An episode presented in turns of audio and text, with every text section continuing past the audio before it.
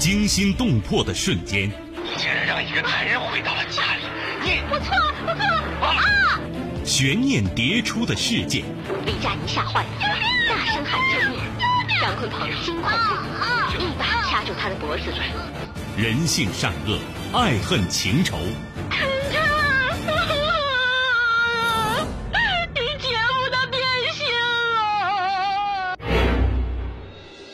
谁是你今生难忘的人？谁没有今生难忘的事？难忘今生，淮南带您看尽世间百态。今生难忘，声音魅力，品味人情冷暖。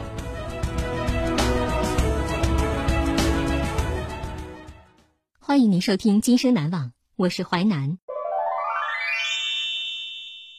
事件回顾时间：二零一零年。地点：北京。人物：刘飞、何云、周明。事件：两妻子联手抓住重婚丈夫。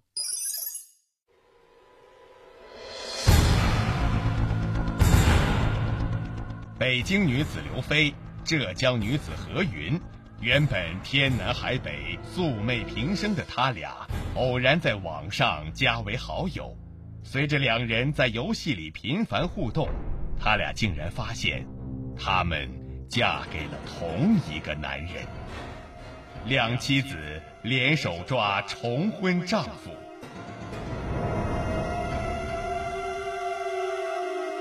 爱让人鬼迷心窍。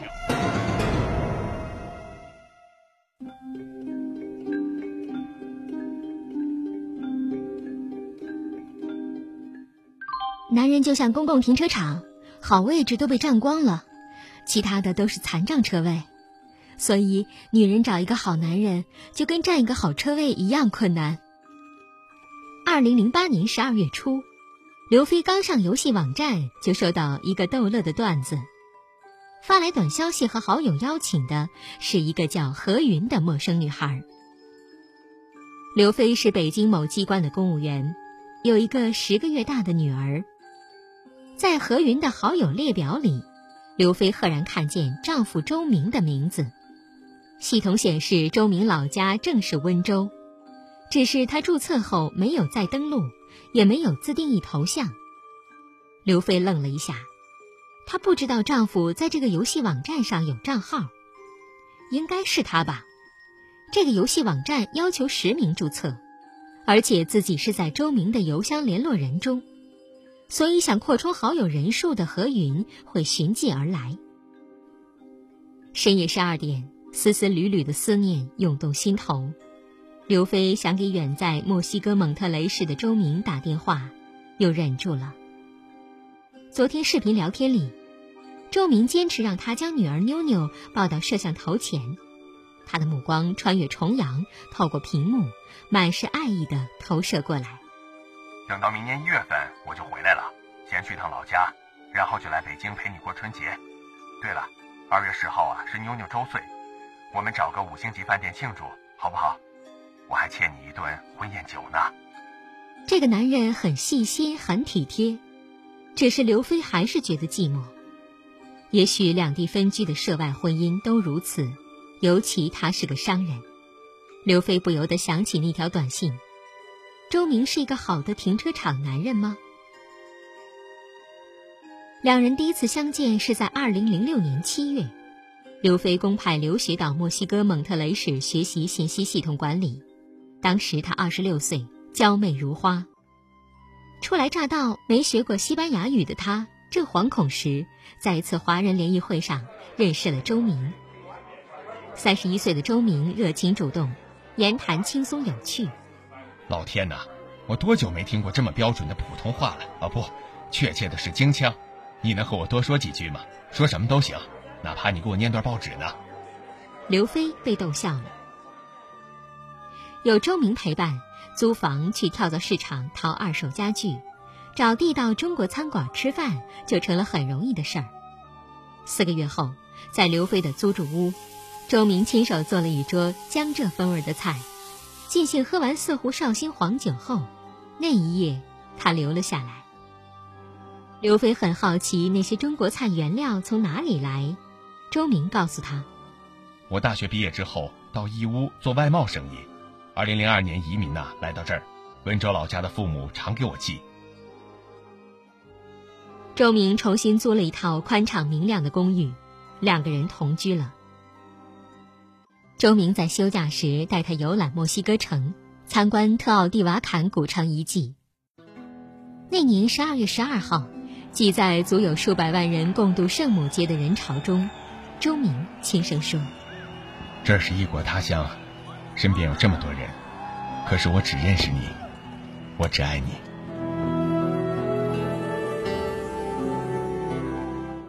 可即使情浓意浓，每周有一天，周明必须得回自己家里住一宿。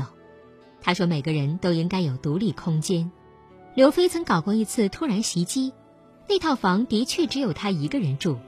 每年往返国内机票存根显示，他独来独往，且顶多待一个月。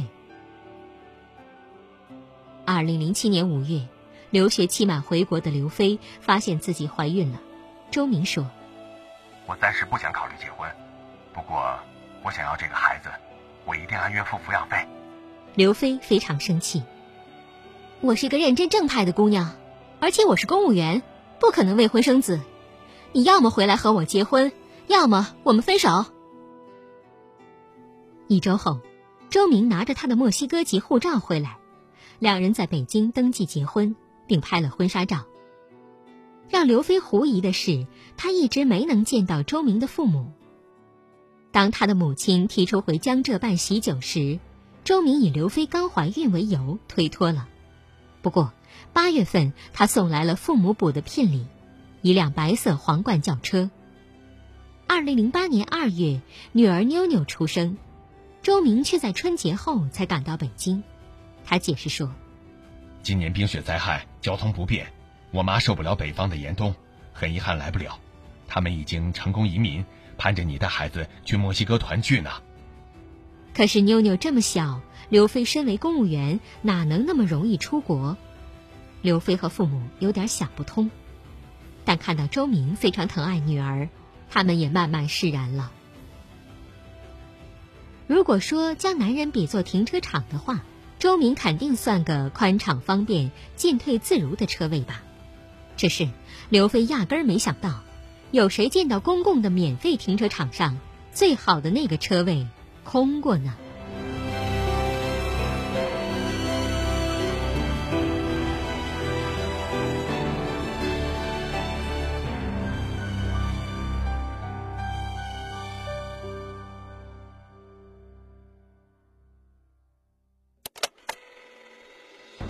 欢迎您继续收听《今生难忘》，淮南带您看尽世间百态，声音魅力，品味人情冷暖。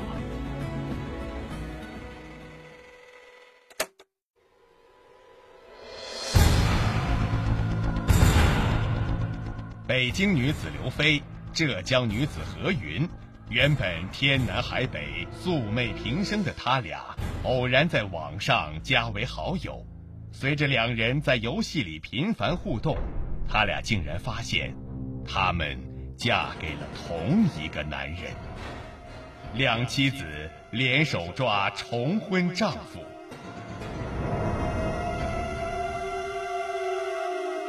两女竞嫁一夫。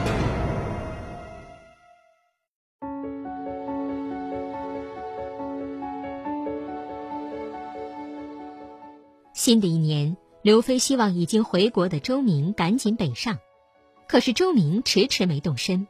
一会儿是父母移民前卖掉房产，款未结清；一会儿是机票订不到。直到二零零九年一月二十六号大年初一下午，周明才到北京。来不及生气，刘飞就融化在周明火一般的热吻中。他来了没两天，妞妞居然能清晰的喊爸爸了。和爸爸疯闹时，咯咯咯的笑，满屋子春暖花开，满耳清脆的欢笑。刘飞郑重向周明提出辞职移民墨西哥，一家团聚。周明沉吟半天，其实啊，我早希望这样。你到墨西哥之后专心带孩子，不要上班。只是你爸妈身体不好，我怕呀，他们舍不得。一番话正击中刘飞软肋。作为高学历女子，她怎么愿意当全职太太呢？况且真的移民了，年岁已高的父母谁照顾？刘飞无奈的想：再等等吧。周明的电话多，那天孩子玩他手机，不小心将手机扔到地上，刘飞上前捡起，猛然发现有两个手机卡插槽。周明从容的拿过手机，解释说：“啊，我办了两张卡，北京和浙江的，因为老家呀还有很多事儿没处理完，这样方便而且省钱。”也有道理，刘飞没有细想。周明在北京待到过完二月十四情人节才走。他开玩笑的说：“哎，我说你不会怀疑我有情人吧？”刘飞将头埋进他胸前，感觉很充实，很幸福。周明飞去墨西哥了。二月二十四号夜晚，百无聊赖的刘飞决定上网打发时间。这个游戏网站里好友列表只有何云在线。刘飞给从来没有说过话的何云发了一条短消息。何云迅速回话：“真巧，我在听一首歌，睡着的人不容易流泪。子夜二时，请你想起我，与我谈一谈关于寂寞，很适合我这个被宅女。被宅女？”刘飞不解。何云解释说：“老公当年看上我，就是因为我在生活里很安静，是个宅女。他常年在国外做生意，好不容易回来一次，大过年的又走了。”我不是被宅是什么？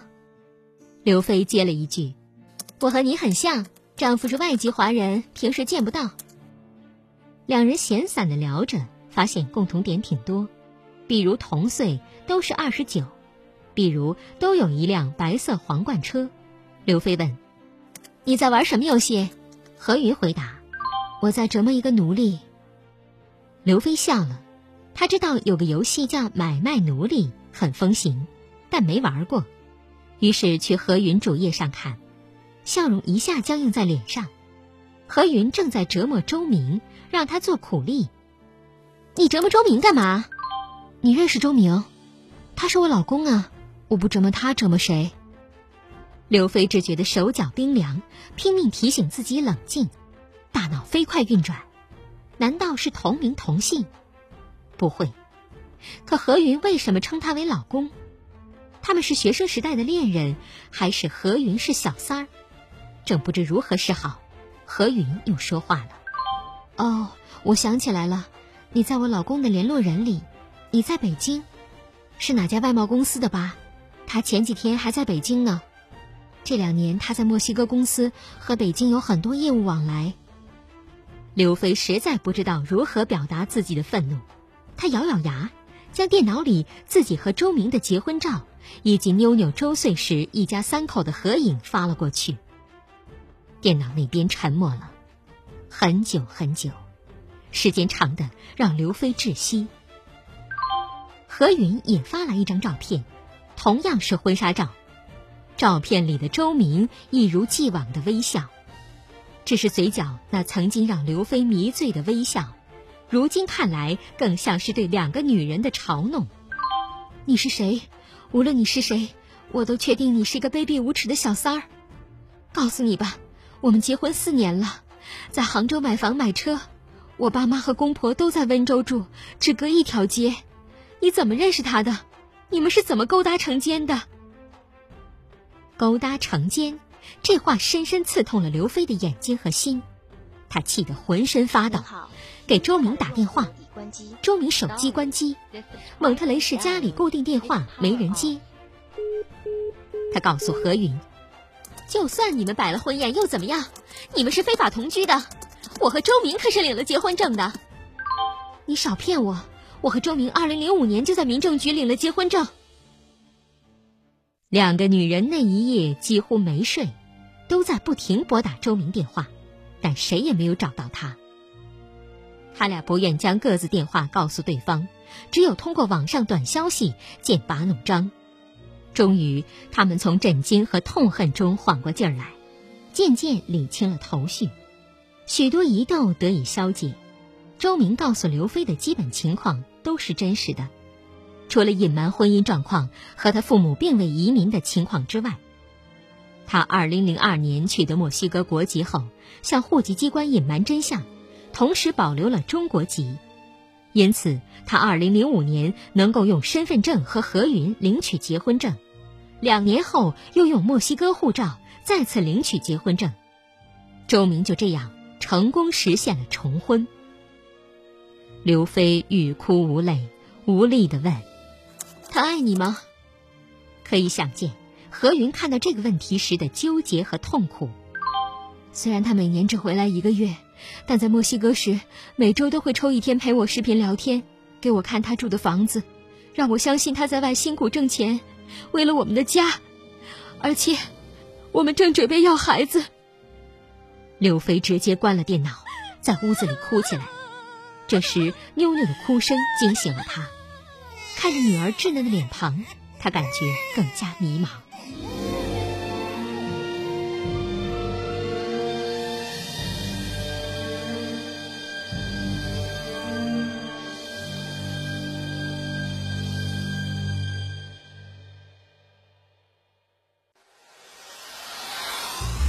精彩的故事结构，新锐的声音制作，在纷繁复杂的真相与假象中，淮南用魅力声音解读世间百态，品味人情冷暖。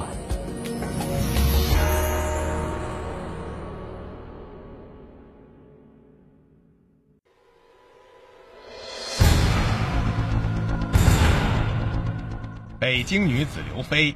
浙江女子何云，原本天南海北、素昧平生的他俩，偶然在网上加为好友。随着两人在游戏里频繁互动，他俩竟然发现，他们嫁给了同一个男人。两妻子联手抓重婚丈夫，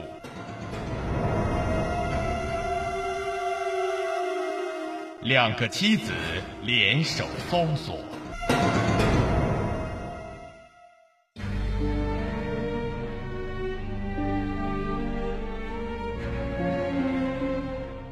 二月二十五号清晨，刘飞找到刚开手机的周明，周明依旧是温柔加甜蜜。亲爱的，才离开几天又想我了？刘飞冷冷地说：“何云是谁？”事出突然，惯于撒谎的周明不知所措。你怎么知道他的？可他很快镇定下来。啊，我爱的是你，何云只是我父母挑中的媳妇儿。这句话像给溺水的人伸去一根稻草。刘飞将妞妞搂紧在怀里，他隐忍了所有的耻辱和委屈。好吧，我相信你，你和他离婚，我们重新开始。从这天开始，周明每天都打来电话，每次都和妞妞咿咿呀呀斗几句，他成功的稳住了刘飞。你给我点时间，我安排离婚的事，你别轻举妄动。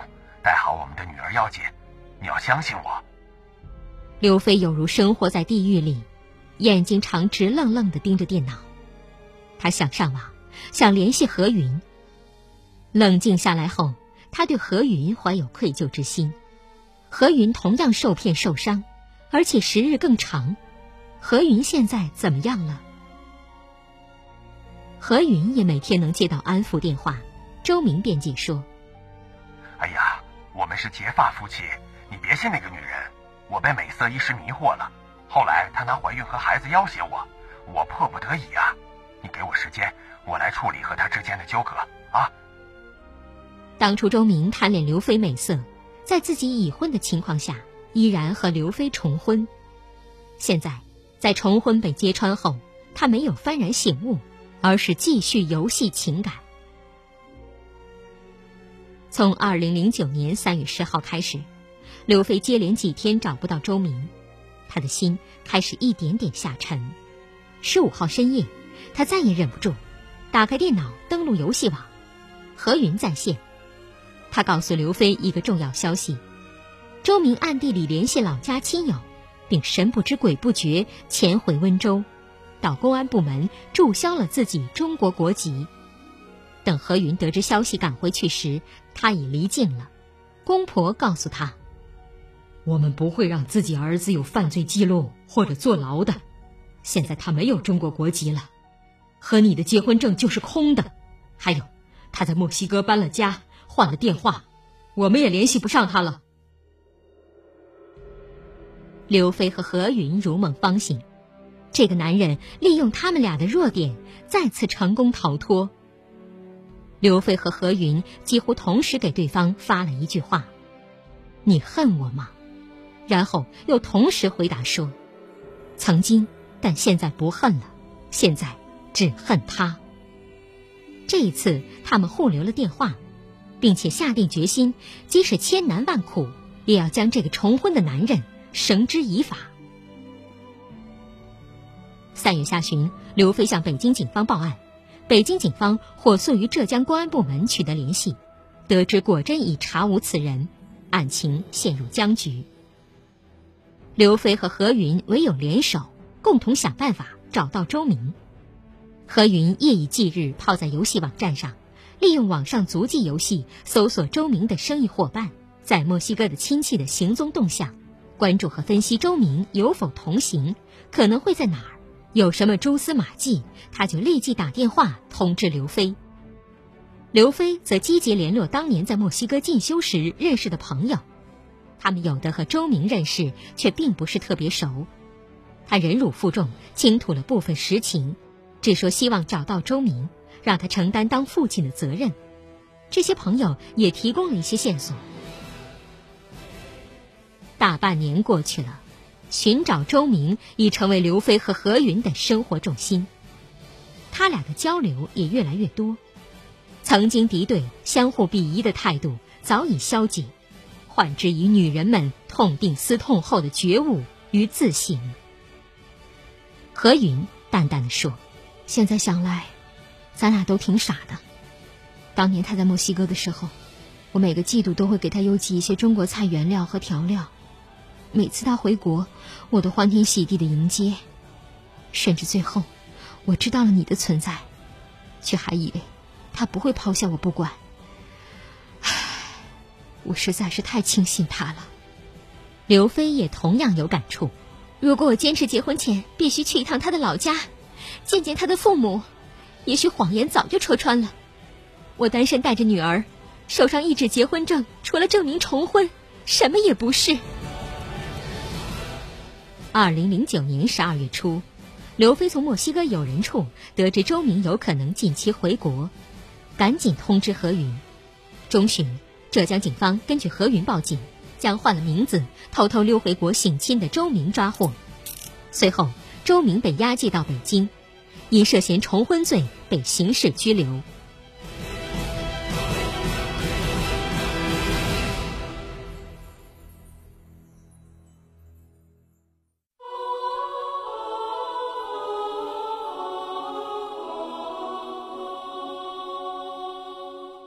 二零一零年一月五号，在警方安排下，刘飞和何云在北京见面了。两个女人互相打量着，他们都在对方身上看到了自己，看到了同为女人的弱点和悲伤。何云轻声而坚决地说：“我会要求他离婚，或者起诉他钻法律空子，让我和他的婚姻无效，或者追究他的重婚罪。我要让噩梦早点过去。”合法分配财产，并追讨精神赔偿。刘飞缓缓点头，嗯，我也会带着女儿重新开始。当然，她必须负担女儿的抚养费。我们都一样，女人只需要一个全心全意爱她、给她一个家的男人。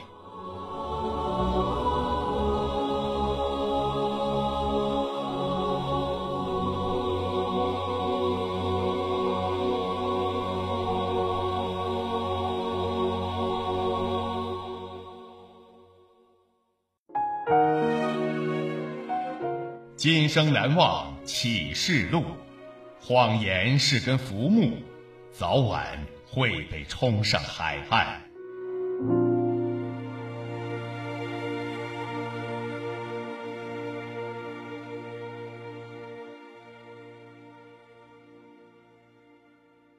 感谢您收听《今生难忘》，本节目编辑主持淮南，下期您将听到。